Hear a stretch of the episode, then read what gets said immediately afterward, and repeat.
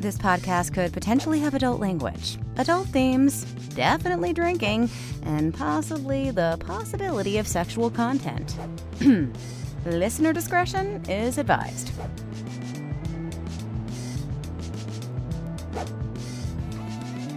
Welcome to Drinking with Authors. I am your host, Erica Lance. With me today is my amazing co host, Valerie Woo! Willis. I'm the favorite. Cheered for herself, which is weird.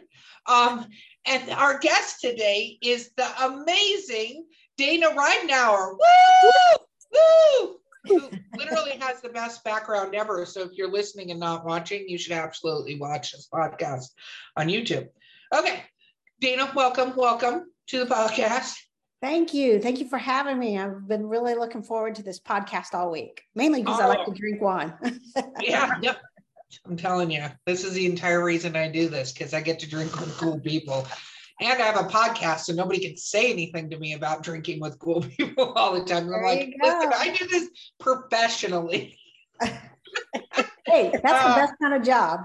Exactly. Okay, let's talk about what we're drinking then. I actually, I'm going to give a shout out to my friend Dan, who I have a granddaughter. She's one year old, but he got me this um, mug that says other grandmothers and me. Oh, I love that. That's great. Yeah. But because it's cold up here and rainy and foggy right now, I am drinking um, mainly Kahlua that I put some coffee in and some creamer with a little chocolate syrup and pretended like I was drinking coffee. I'm doing quotation marks because that lots of quotation marks. I have a new puppy and I'm getting no sleep. So that's what I'm doing today.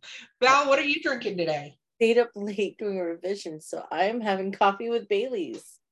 Oh, and a wow. cup that I believe I inherited from you that says I don't spew profanities. I enunciate them clearly like a fucking lady.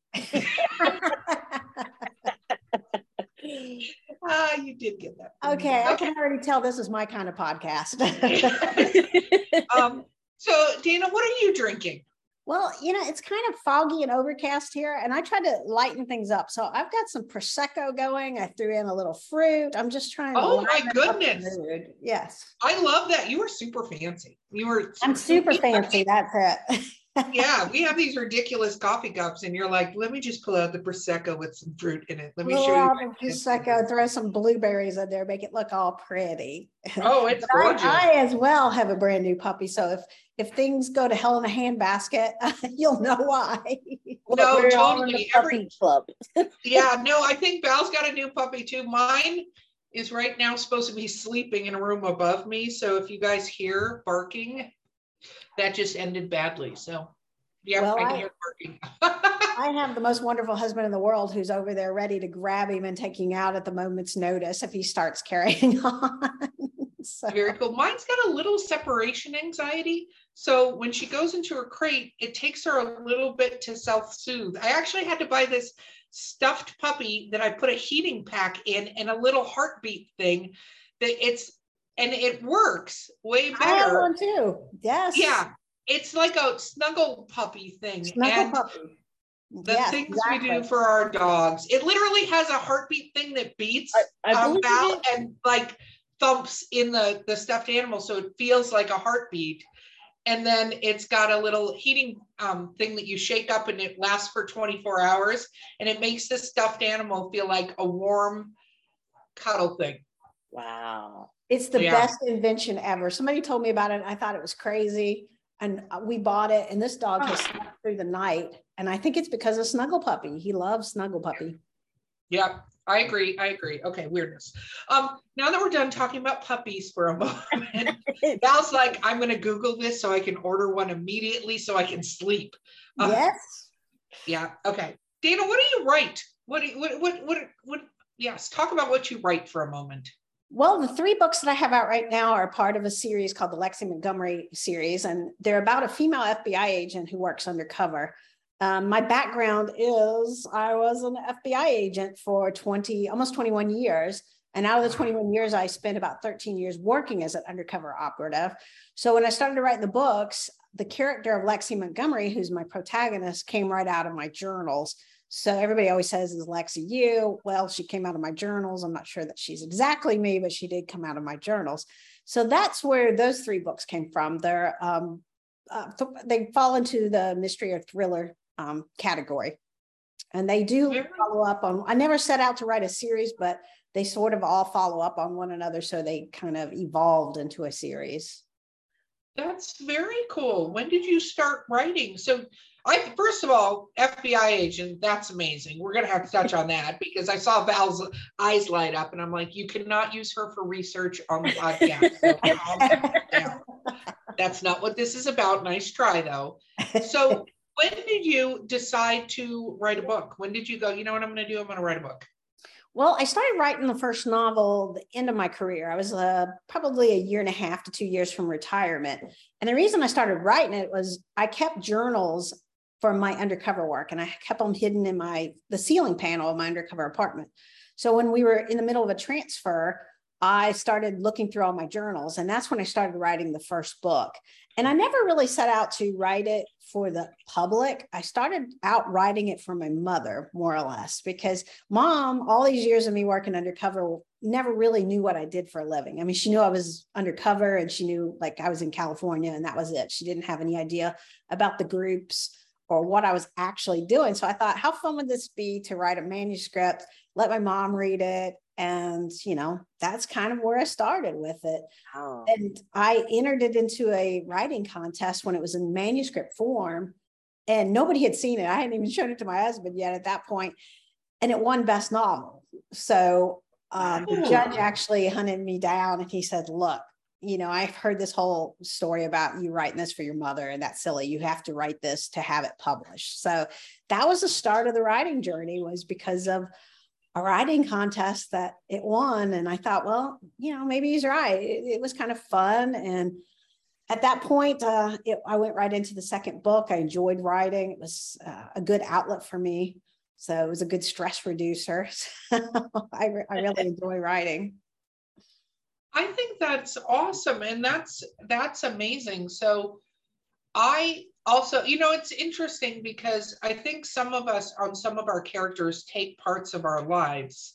Um, I, I know I did that I, under um, my other name I write under, which is Dahlia Lance, which is humorous erotica. I took pieces of experiences that I had or friends had and wrote it into the characters and stuff like that. So when you're writing, I just have to ask, since this is from your background, I know it's a fictionalized version of you. It's not, this wasn't written as a biography, so it's not you and your, you know, thoughts. What what was that like going back through those experiences? Well, when I was writing the first book, I had no idea that it was actually going to be as therapeutic as it was. I was at the end of the career and I'd kind of come out of an undercover mission that went bad. And I didn't realize at the time that I needed, uh, probably needed actual therapy, but I started writing the book and pouring the thoughts and the feelings and the emotions out on the page. And it, it was therapy but I didn't recognize that until later in the process, I guess. Um, but it, it, was, it was completely a therapeutic thing, and good and bad. I mean, I was reliving a lot of the stuff that was hard, but I was also kind of putting it, using it to put it behind me as well. So yeah, it was, it was a very interesting, interesting writing experience with the first. I would, oh yeah, I would think so because, man, and you as you go through it, so let me ask you, when did you start writing the first book? I was still working as an FBI agent. I was just writing on weekends and kind of off time. Probably the last year and a half, I was I was still still working, year and a half, two years maybe, when I was still on the job. But it was just a part time thing, you know, weekends, just something to entertain myself more or less. wow. So when did you finish the first one and send it in and get people hunting you down, which just doesn't sound good for an FBI agent, but in this case it was. well, uh, I actually did something really crazy. And of course, now as a more experienced author, I realize it was crazy. But I finished the book and had it with uh, with the publisher, and it has to go through. All my books have to go through pre-publishing review. The FBI has to uh, review the manuscripts before I'm allowed to publish. So I had all that done before I retired, and I retired and launched the book the same day. Now I look back now and Wow. I think what what had that you know I should have taken six months. I should have built up uh, my publicity. I should have built up my different. platform. I didn't do anything correctly. I just retired and launched that book the first day and went out on a book tour. well dana that that's one of the misconceptions i think about the industry right? There's this you should do it this way you should do it that way but everyone and and what what are we on? 400 episodes deep? And i can tell you not one story has ever been the same about that first book that first publication and it amazes me. And it just shows how ready you were to transition into that next step right? From from FBI agent to FBI writer kind of mode. That's pretty amazing actually. And and don't don't knock yourself because you did something that most people I don't think have the strength to be able to transition and pick up and keep going without missing a beat. Well, So- I, and I appreciate you saying that because you know so many people are like, "You did what?" And I, you know, but it was probably the best thing for me too because you know I'd gone from a career where for nearly 21 years I was constantly in motion. I was going, going, going, going, going. Every day was something different. And I'm not sure I would have adjusted as well to retirement, you know, to go from 90 to nothing.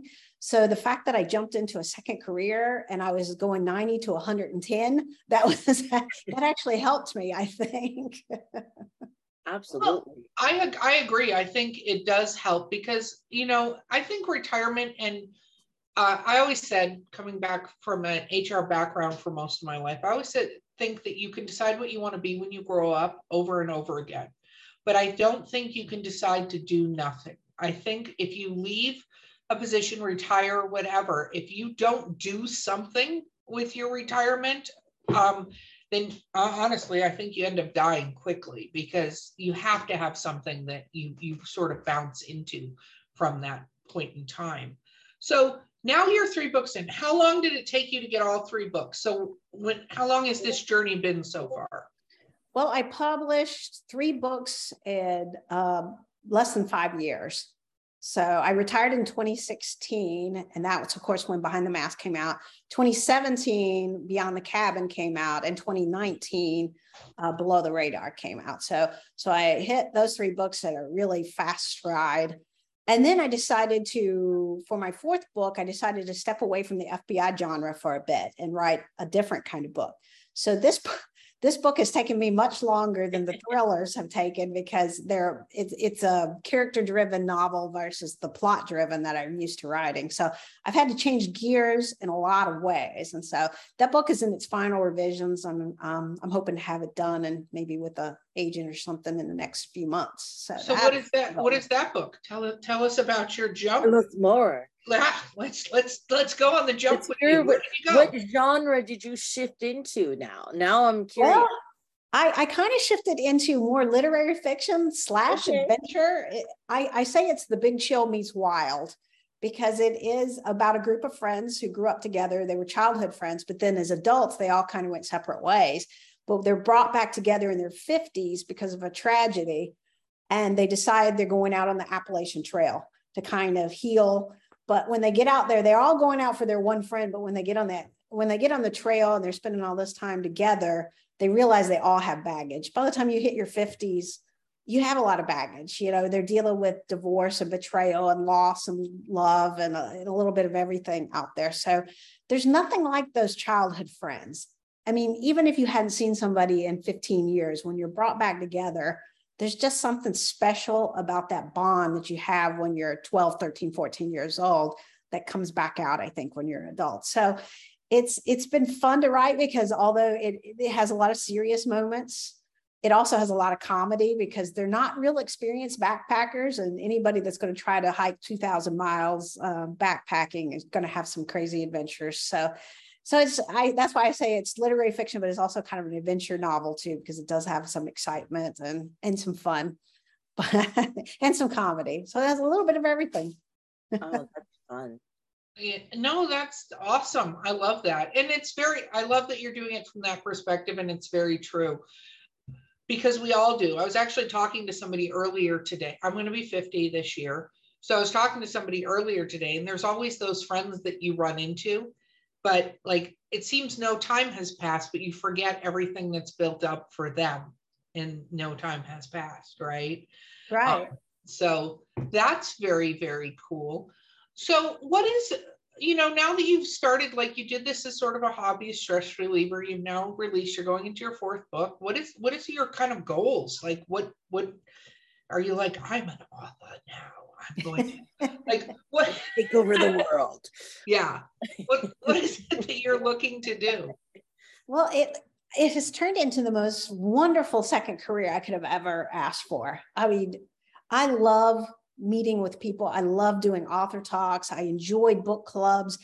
I, when I get invited to come to a book club, I never say no, if, especially if they're, you know, driving distance for me so I can be sitting in somebody's living room. Usually there's good food and there's wine involved.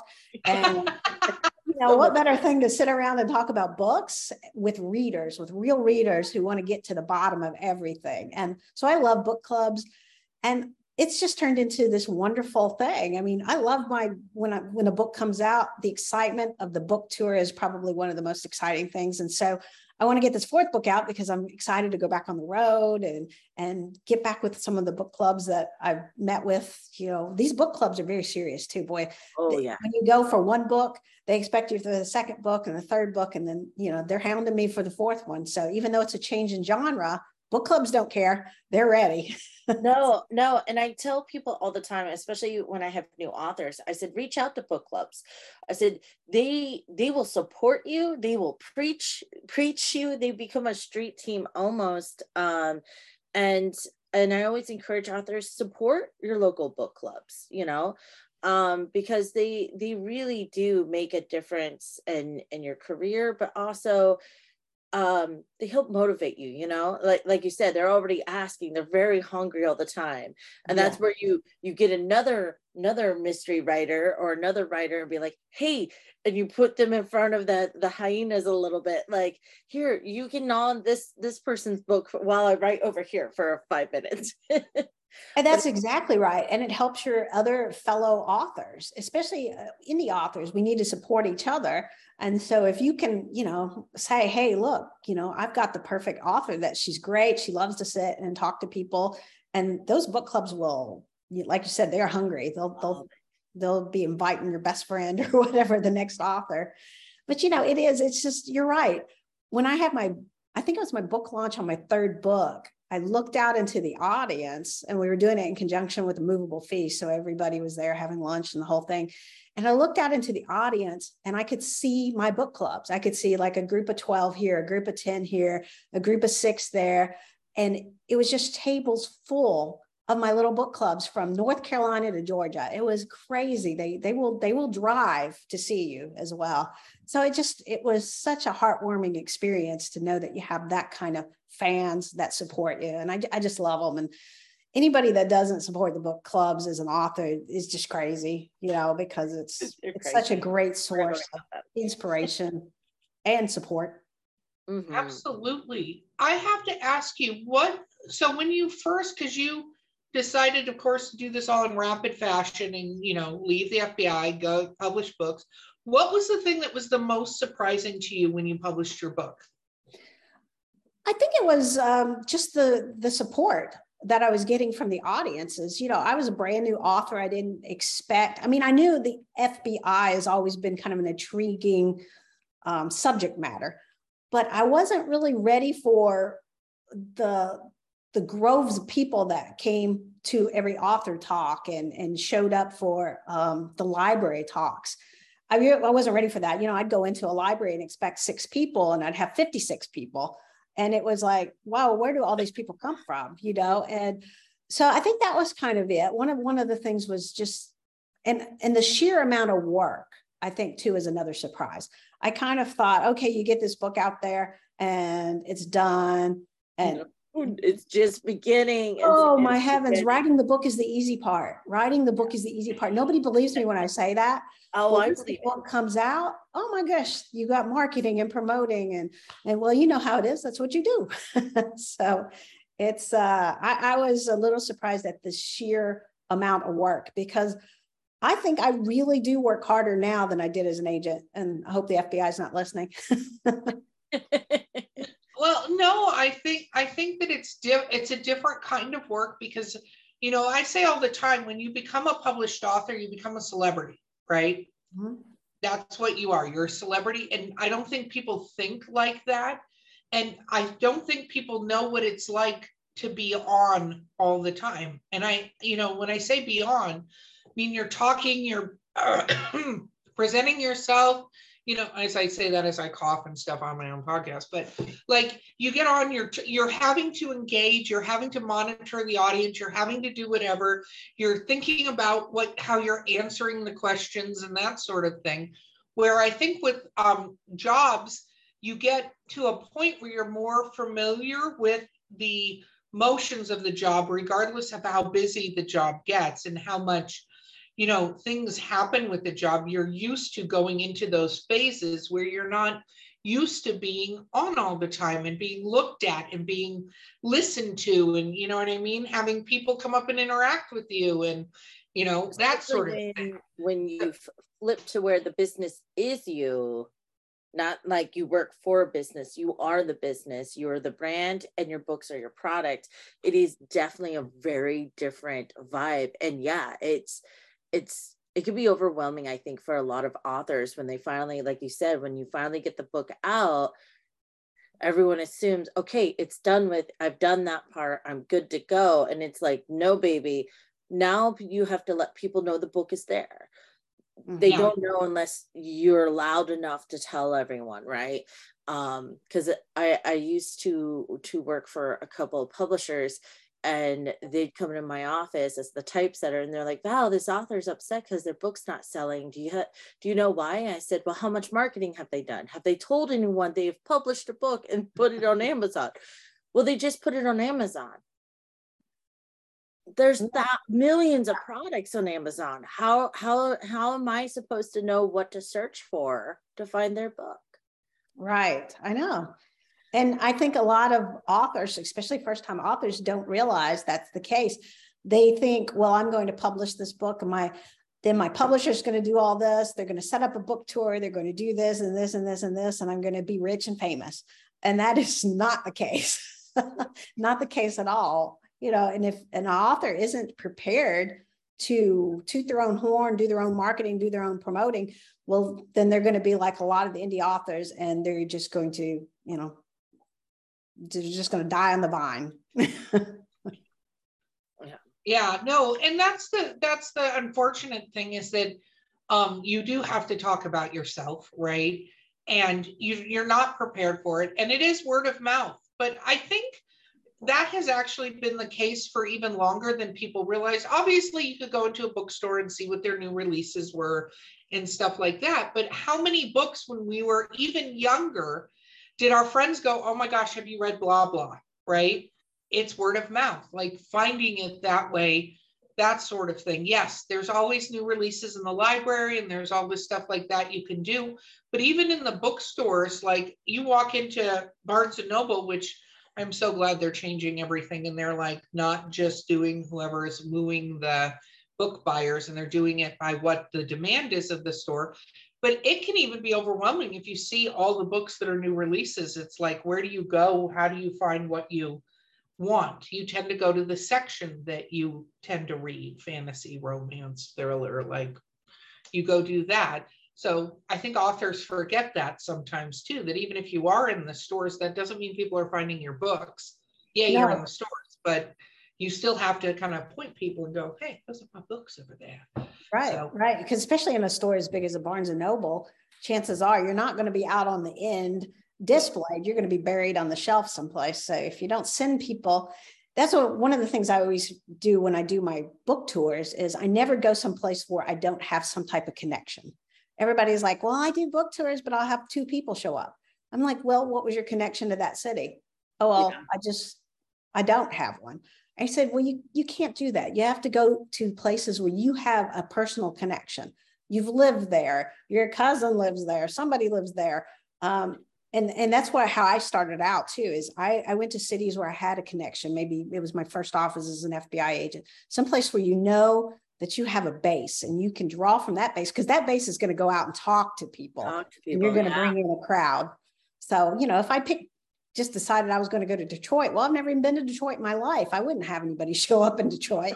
if I go to Mobile, Alabama, I can fill the place up. You know, it's just it, it depends on. There's just so many first time mistakes I see people make that I've made too.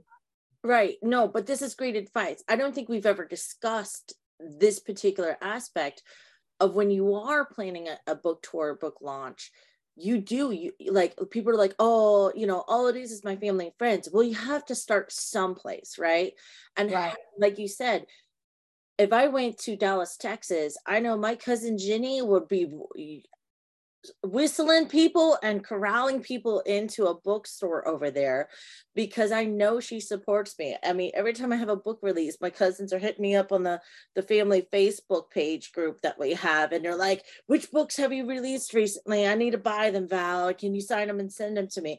Your your family friends can be your street team just as much as anyone else in your book clubs but yeah that's that's such great advice like don't be afraid to use your family and friends to help you pull readers closer to you and then you can let the book do the talking at the point a little bit exactly and you know sometimes i'll have people that say well how come you've never done um, a book talk or a, a book signing in say charlotte or whatever you know I say, well, how many people can you get me? Let's let's talk about this.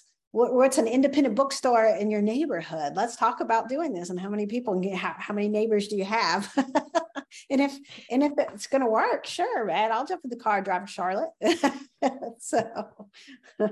I, I love that. I love that. Okay, we got to take a quick break. We'll be right back with Drinking with Authors.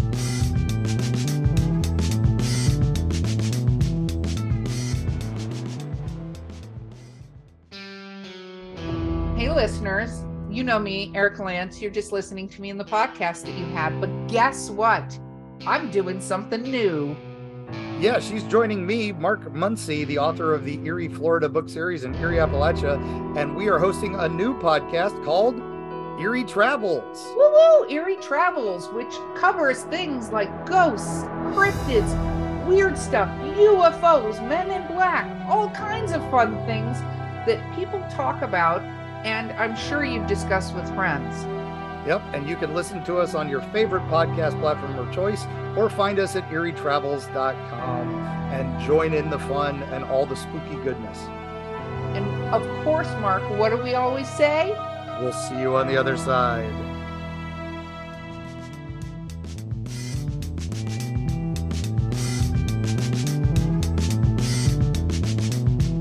Okay, we're back.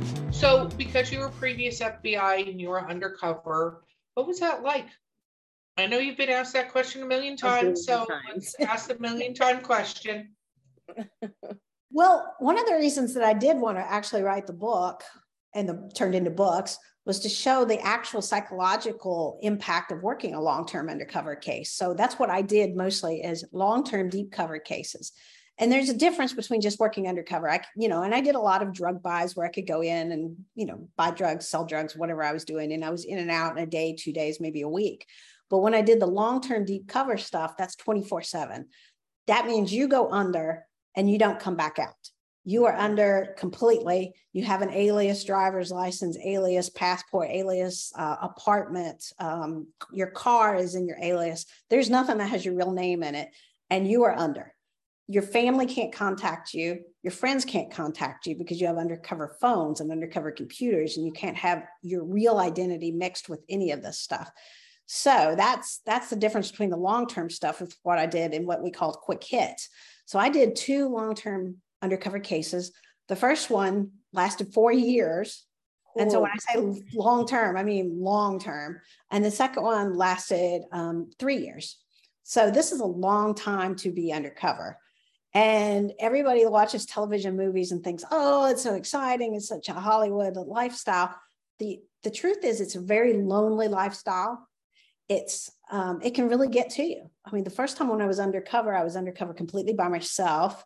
and I didn't have any kind of support other than my contact agent, who was great, fantastic contact agent. But that person is the person you kind of meet with to make sure you're okay. He's he or she is your tether to reality, but it's not somebody you can hang out with. It's usually another either FBI agent or local police who you're meeting 35, 40 minutes away where nobody actually sees you meeting.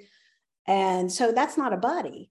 The only people you're hanging out with are targets. And so after a while, you know, your mom can't call you, your cousin can't call you, you can't talk to your sister. It it starts to weigh on you. And so I will say that that four year stint that I did completely by myself, there were days where I woke up and you know, you're like, oh my gosh, you know, what have I what have I done? And you, you know, I was single. I didn't have any kind of relationships. You know, I wasn't going out on dates because even though I could have, if it as long as it wasn't target or related to the case, I could have dated. But how would I have explained at the end of four years, oh, by the way, my name's not really so and so, and I'm actually an undercover FBI agent. I'd like this relationship to continue. I mean, they're going to be like, you've lied to me for four years and you think we're going to have a relationship, you know? So it wasn't even worth trying, you know? So I just kept to myself and worked my cases. And, um, you know, that was, that was, it was, it's a very lonely, awesome premise to a romance novel. well, actually, it's kind of funny that you say that because there there is a little romance in this mm-hmm. because in between my long-term cases i went back to virgin islands which is where i was stationed at the time as an overt agent and i hadn't been on a date in a long time right you know and there was a really handsome fbi agent sitting beside me that had been transferred in while i was gone doing this undercover a really nice fellow. We hit it off. We became friends. And then you know where this story's going. We became a lot more than friends and we started dating. And I really felt like for the first time in my life, I had a relationship that was going somewhere and this was really going to be a great thing. Well, then the FBI called and said, Hey, we need you back in California, you know, another uh, undercover mission. And I talked it over with my boyfriend, and he was also uh, an undercover agent with the FBI because you can't just do undercover with the FBI. You have to go through the training and everything. So he was a certified agent as well. So I kind of went to, I found out the, the, the case called for two full time undercover agents. So I went to him and said, How would you feel about moving to California and becoming a vegan and living in a commune? you know, and I thought he was going to tell me, you know, I was crazy because he's worked all this like hardcore undercover stuff. And he kind of looked at me and he said, Well, it sounds like fun. It sounds like an adventure. Let's see if we can sell it.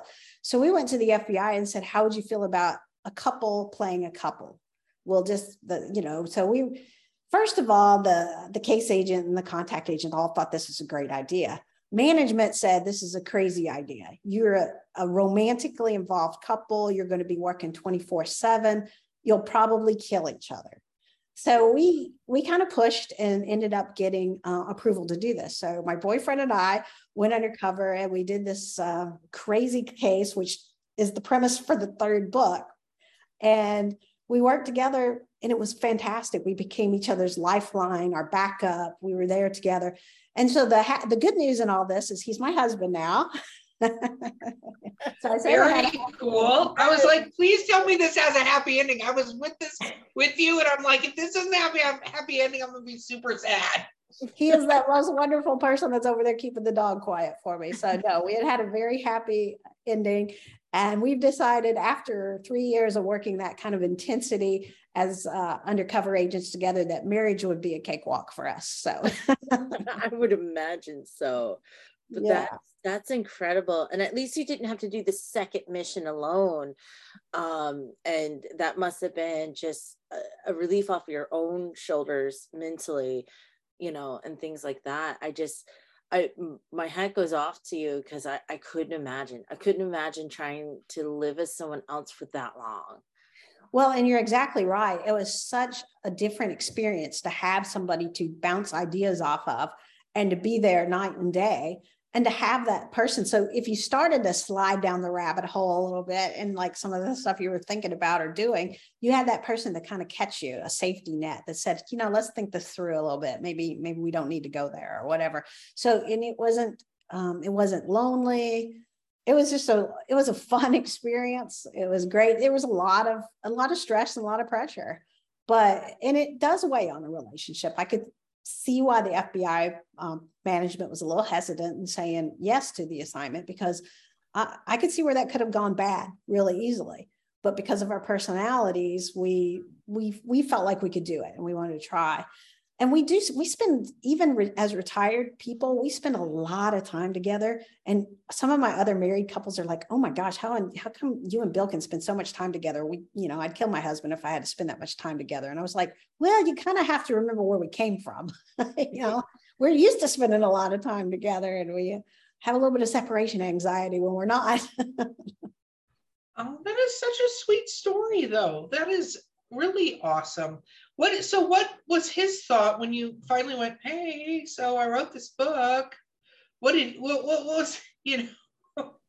Because oh, he is fantastic. Bill is my first round editor. He's his grammar is impeccable. I think it's probably because he came from uh, his mother was a school teacher, his sister's a school teacher, so he kind of has that uh, that I don't know that the grammar gene or whatever. Yes. so he's my first round editor. I give him everything before it ever goes to a professional editor, just because you know he saves me a lot of embarrassment. so he reads everything first. And I have to say he, he's he's an excellent first round editor because he doesn't sugarcoat anything. If he thinks something's not working, then he's not going to say, "Oh, honey, this is wonderful," like you like your mother does he'll say he'll come right out and say you know this doesn't work for me or i'm not following this or i think you should go deeper here. You know he's he's great. And uh, 95% of the time i take his advice. There's a few times where i'll kind of say oh i know i like it like this but i will have to say probably 95% of the time whatever he suggests is usually the right direction to go. So he's a great first round editor. He's been incredibly supportive uh, through this whole with the first book second book third book. He's always there to help I always call him my Sherpa because he's the first person to lug in all the books. He's also the person that will be running around taking pictures for me at events so I have something to put on social media. He's he's been wonderful. The funny thing was the first book came out, the second book came out, and then he was kind of joking one day and kind of not joking when he said, How come I never made the books? And we kind of i was like well honey guess what? You're in the third book. That's what the, that's what the whole third book is about. So. my my husband uh made me change my dedication. He saw the dedication in the first book. He goes what is this? And i said it's a dedication to you and the kids. And he says but all it says is husband i want my name in here because if you divorce me and get a better husband i you say, well, that was a backup plan in case you know I get another husband. on. Uh, That's so funny. yeah, he was very, very touchy about that. yes. Well, I mm-hmm. don't think a lot of people realize just how much work the spouses do. I oh. mean, they, they do a lot of work, whether it's going to events and helping to carry books or just keeping the house going when you're off doing book tours you know there's there's just so many things that he handles behind the scenes that nobody knows about you know? Well that and the writing process. I had that whole conversation with my other half this morning my boyfriend who because i i have a i have a book too um, and, and, actually do unlike you know we're publishers and writers but normally i can be like for my timeline because i'm in charge of all of it. But mm-hmm. this time i actually have a deadline and he's like so, what is your writing schedule? Because you need to have this to get this done. And then how can he accommodate around the writing schedule? Because when you're writing, as much as we don't like it to be a solitary thing, and maybe you could bring your laptop in front of other people, but you're in the thing. It's not like you're having a conversation in writing. Like that's not happening. Right. Right. Exactly. I, there might be authors out there that can do that, but even the most social, I do love writing in um, environments where there's a bit of noise and stuff, background noise, but I'm not having conversations and typing my entire novel. I'm typing my novel. And, you know, this is hours and hours and hours of time. And you need somebody who can be supportive and be willing to know that your attention's not going to be on them or the household or whatever during that time period. That you have to be able to go, turn off the phone or whatever. At least for me, I got to turn off the phone because yes. man, it's very That's distracting. And just write. And so having anyone, whether it's a spouse, whether it's a roommate, whether it's a sibling, whoever your support group is, that is there to help you do all the other stuff besides writing or talking about your writing or promoting your book is huge. It is, it is. And, and my husband's also my caffeine dealer too. So he like keeps the coffee coming and he knows, I mean, if I've been in there and I'm I'm on hour four, hour five, he knows I'm in the zone. So sometimes he will slide coffee in front of me and I won't even know that the door's been open. And I'll just look down, there's a hot cup of coffee. And so uh, he bought me this ember cup from, uh, I don't know if it was Starbucks or where it came from, but it was like this ember cup that keeps the coffee hot. So, uh, because sometimes I'll get riding and then my coffee's sitting there and it's, you know, cold. So he bought me the ember cup to keep it warm and hot for me. So he's he's yeah. my caffeine dealer. He, he keeps it coming. my kids bought me a Yeti cup, a Yeti coffee cup for for Mother's Day, and ah. I started setting alarms to remind me to take a break to eat. But if I've muted my phone because I'm I'm focused, he'll get the alarm on his side because we share a calendar and next thing i know i have food sliding in front of me. See? The perfect guy. so it, yeah. it, does, it, does, help right. uh, and, and he'll sometimes ask me you know i said hey i gotta i gotta focus today. He goes okay what do i need to get done on behalf of you today while you do that? So it is it, it can be a team effort sometimes it's very much a team effort, I think. Yeah, especially I know on my side it is because if I had somebody that was demanding my time or didn't understand, it would be hard. It'd be very difficult. But yeah, he's very understanding of the time commitment. And like I said, just keeping that caffeine coming all day long is a huge help. Oh, yeah, no, absolutely. Whatever it is that keeps you motivated. Okay, let's talk a little bit about um, when you put your book out, like the first reviews and stuff you got, what was that like? That was so exciting. I told myself, oh, well, don't read reviews because, you know, you're going to get your feelings hurt. Uh, and I couldn't help myself. Of course, you know, as soon as that first book comes out, you're sitting there watching Amazon all the time and Goodreads. Refresh, like, refresh, what's refresh. coming up? What's coming up? Yes, refresh, refresh, exactly. And I was blown away at the wonderful things that people said. And it just, it made me feel so good that people were reading the book and then taking time to review the book because you know just because you read a book you know doesn't mean you're going to actually take that extra few minutes to go write a review. And so for so many people to have jumped on and and write reviews for me you know i appreciate every single review. Uh, even if it's from the first book you know i just have a whole bunch of new reviews on the first book that just came in the last month. And i tried to tell everybody thank you because it's it does mean a lot people think, well, does it really mean that much? Yes, it does. It means so much to an author to get those reviews. And I just, I, was blown away. And that's one of the things that keeps you motivated to keep going. It really is. You see people that they write this wonderful stuff and I can't wait for the second book. I love this book so much. That makes you want to write the second book or the third book or the fourth book. So yeah, reviews mean so much. And um, I try to, you know, occasionally you're going to get the review from a disgruntled person, you know, that maybe I had contact with as, a, as an FBI agent. oh, I didn't yeah. even think about that. Has that, ooh, tell us about that because. Yeah, you know, uh, the books deal with the extremist population, you know, the animal rights extremists and things like that. So every once in a while, you'll get somebody that's going to get online and say something. You know, chances are they haven't even read the book. Because if they read the book, they would realize that I, I have a great respect for activists. I don't have a, people are like, oh, you hate activists. I'm like, no, I don't. I love activists. I don't like the people who are doing building incendiary devices and burning things down and blowing things up. That's where I was uh, working as an undercover agent to prevent that kind of stuff. But if you're going to go out and try to ch- change the laws and get, um, you know, I love animals. I love animals. So I have no problem with activists. And um, yeah, and if they would have read the book, they would have probably seen that come through in the book. Well, and you know what? You can't.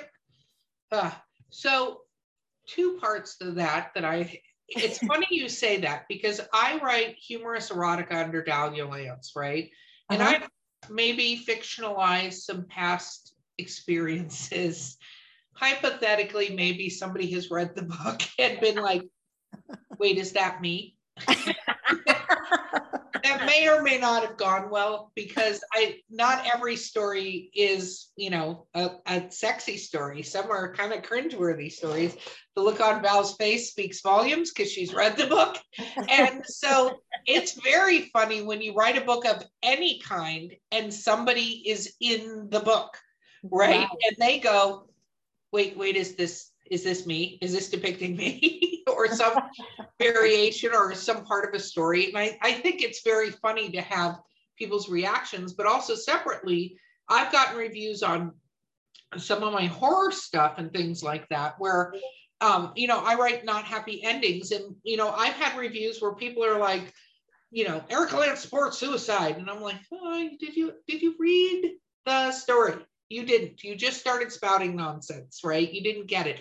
People will not get it. As much as we'd love everybody to understand our intention and what we wrote and things like that, they won't get it. You know, that's you can pretty much count on people messing things up regularly in the actual thing because, you know, welcome. I've heard this a couple of times. It, it, you know, and it gets to the point where I have a one star review on Honeycombing sleeping with Sasquatch saying it was very unrealistic because his friend put an ad in on Craigslist. Not the fact that he was Sasquatch. and I'm like, it is clearly humorous, it's clearly highly fictional. and it's, you know, but, you know, but it shows that you know you can't predict your readers and you have to un- understand who your who your ideal reader was right? Like when you take workshops or consult with marketers they tell you you have to identify joe blow your reader and what did that that person look like? And that's the person you're going to double down on and and pitch and market and cater to because that's the person who will get your book the most. Mm-hmm. um, you know so yes when you're reading reviews be careful not everyone is Joe Blow, the reader you intended for. And you have to know how to read those out and don't let your feelings get hurt. Just like you were also mentioning that your husband doesn't hold back on those first edits. Don't let your feelings get hurt because a good editor will be very frank with you at, you know, like that. And and I think that goes back to saying that just to be an author, someone has to have thick skin. Oh yes. Yeah I agree completely. If you don't have thick skin, this is not the business you need to be in. That's for sure. That's definitely. Um, my my last edit came back from the editor, and um, he wrote like a twenty, I think it was twenty four page editorial letter, and he says, "I've never done this in all the years I've had." He says, "But I like the story. I really think it's going someplace, but you just have changed genres, and I, you know, but but." Although I was upset at some of the stuff I read, the fact that he took that kind of time, that he believes in the story that much and he doesn't want to see me finish it, that meant something to me. And that's what I focused on versus like all those pages of, you know, what I did no, wrong. It, and that's a good point, especially when you switch genres. What worked for one is not going to necessarily work for the other. And, and an editor can definitely help you fine tune, identify where you have to make that shift Yes, exactly. Yeah. No, yeah, because we talk about it all the time. People are like, "Oh, what do you write?" I have three pen names, but essentially at the core, I write the same thing, and they're all fantasy, creature, romance, paranormal romance type stuff. Mm-hmm. But if mm-hmm. I ever had to sit down and write mystery thriller, I don't think I could. I really don't think I ever could. Well, and it's the same thing with me. Uh, my in my first book, I don't know why I kind of thought I needed some sex scenes in there, but I put some sex scenes. And first of all, my husband came back and said, "These are terrible. They they make me cringe. They're so bad." You know, and I was like, thought he was just being harsh and that he wasn't right. So that was one of the things that I kind of thought, oh no, I'm leaving that in. I, I think it's right. You know, so I sent it off to the editor, and the editor comes back and is like, oh my, they have got to go. And it's you should never ever write a sex scene. You don't, you are, you can't write sex scenes. And so, I, you know, that's my weakness. I am not going to try. leave that to the people that can write sex scenes. I will stick with them with, with the thriller. we talk about it all the time. It's sort of like a battle scene. We have to count where the limbs and, and the legs are. Sometimes we have to draw little stick figures. Sometimes we get, you know, I have kids. So I'm like, action figures, where are they? I need these yeah. So I'll leave that to the professionals. I won't attempt it anymore. I learned my lesson. oh my gosh, that's I'm sorry, that is hysterical though, because it is true. We all have things that we're phenomenal at, and then we have things that it's like, this is cute little pat on the head. Can you not go into this arena anymore or go take some classes in this arena and then come back because, you know, well, mine was more like this scene made me not want to have sex ever. So it wasn't even a cute pat on the head. It was get rid of it. wow. Well, that was abrupt. yes, I, I, I, can't write a sex scene and I'm not going to ever try again. oh my gosh, that is hysterical. Okay, we are getting to the end of this podcast. I cannot believe it. So let's go to shameless self promotion, my friend. Where can people find you in your books? Well, uh, any any bookstore can order my books, but I'm also on Amazon, and they're in paperback, they're in ebook, and they're also audiobook. I have um, the same narrator did all three, and they're wonderful audiobooks. If anybody's into the audiobooks, uh, Kate Marson was my narrator. She did just a fantastic job. She reads way better than I could ever read the parts. Very so cool. They're on Amazon. Any bookstore can order them. Barnes and Noble. Um, sometimes they'll carry them, and sometimes uh, you have to order them, but but they can get them pretty easily. My website, if anybody's interested in some of the backstories on things, is it's danaridenour.net.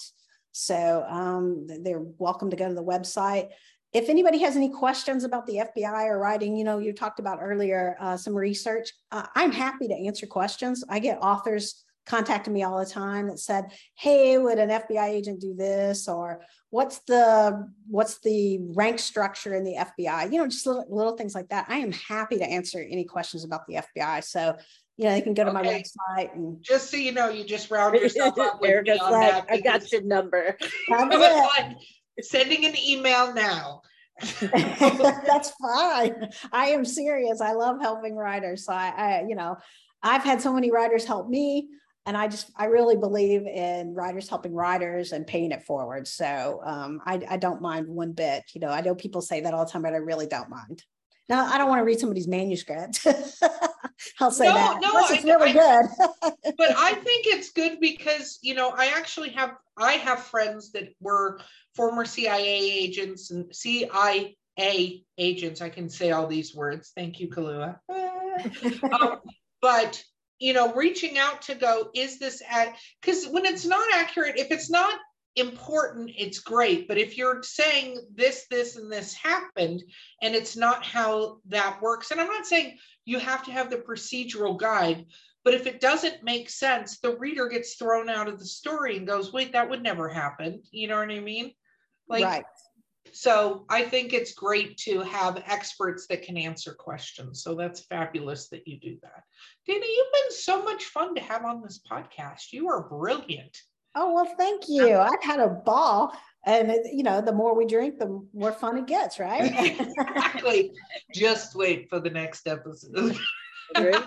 well, I have to be careful because wine is my husband says wine is truth serum for me. So oh so I have to be careful what questions come out at the end after I've had enough Don't to do like I do because I'm the same way. And then I start shoving food in my mouth because I can't stop and I can't stop saying the answer, but I can I can block it with food and it it's terrible. Well, we've also discovered that um, champagne is not Val's no, friend.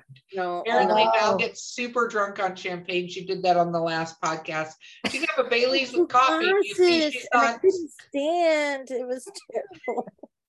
she had two glasses, by the way, and was basically on the floor. It was pretty. Oh, I tell you, I'm the same way though. I'm a lightweight as well. Uh, two glasses for me, and I will probably say or do anything. So See, yeah. me on the other hand, I'm like, bring on the Bellinis.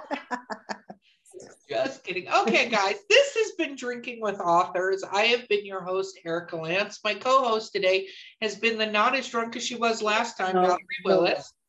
and our guest has been Dana. Like, subscribe, and share. Okay, she totally forgot her script. It's no, this is so the Bailey's. I need to write this so. down. I get it wrong every time. So don't forget to like, subscribe, leave us a review. We'd love oh, to hear from you. And we will see you guys next time.